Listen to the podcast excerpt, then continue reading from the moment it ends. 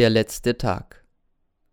Am letzten Tag unseres Lagerlebens kam Gott. Ich erwartete ihn bereits. Der Feldwebel und die Jungen zerlegten gerade die Zelte, als er kam. Sein Erscheinen war furchtbar. Dem Feldwebel wurde es übel und er musste sich setzen. Die Jungen standen entsetzt herum, halb gelähmt. Erst allmählich bewegten sie sich wieder, und zwar immer aufgeregter. Nur der Z bewegte sich kaum, er starrte zu Boden und ging auf und ab. Doch nur ein paar Meter, immer hin und her. Dann schrie alles durcheinander, so schien es mir. Nur der Z blieb stumm. Was war geschehen? Zwei Waldarbeiter waren im Lager erschienen, zwei Holzfäller mit Rucksack, Säge und Axt.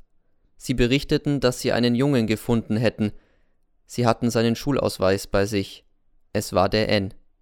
Er lag in der Nähe der Höhlen, in einem Graben unweit der Lichtung, mit einer klaffenden Kopfwunde. Ein Stein musste ihn getroffen haben oder ein Schlag mit irgendeinem stumpfen Gegenstande.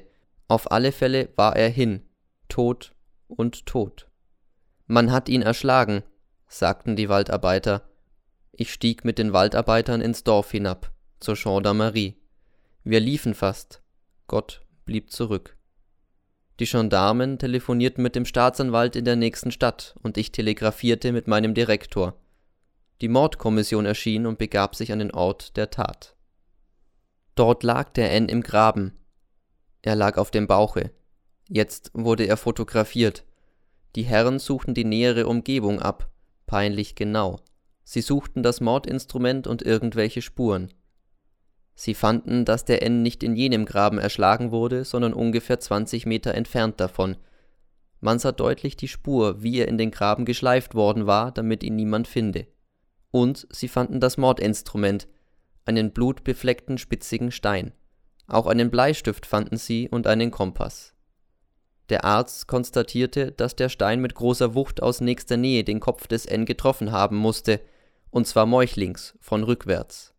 Befand sich der N auf der Flucht?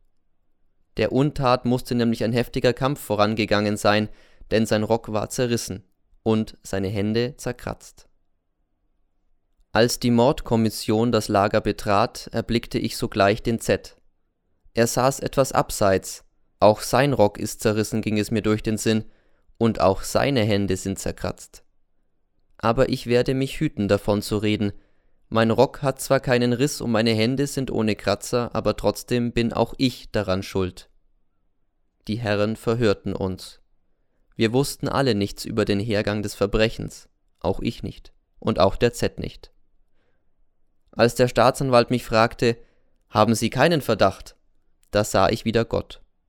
Er trat aus dem Zelte, wo der Z schlief, und hatte das Tagebuch in der Hand. Jetzt sprach er mit dem R und ließ den Z nicht aus den Augen. Der kleine R schien Gott nicht zu sehen, nur zu hören. Immer größer wurden seine Augen, als blickte er plötzlich in neues Land. Da höre ich wieder den Staatsanwalt. So reden Sie doch, haben Sie keinen Verdacht? Nein. Herr Staatsanwalt, schreit plötzlich der R und drängt sich vor. Der Z und der N haben sich immer gerauft. Der N hat nämlich das Tagebuch des Z gelesen und deshalb war ihm der Z Todfeind. Er führt nämlich ein Tagebuch, es liegt in einem Kästchen aus blauem Blech. Alle blickten auf den Z. Der steht mit gesenktem Haupt. Man kann sein Gesicht nicht sehen, ist es weiß oder rot. Langsam tritt er vor. Er hält vor dem Staatsanwalt. Es wird still. Ja, sagt er leise, ich hab's getan. Er weint. Ich werfe einen Blick auf Gott. Er lächelt. Warum? Und wie ich mich so frage, sehe ich ihn nicht mehr. Er ist wieder fort.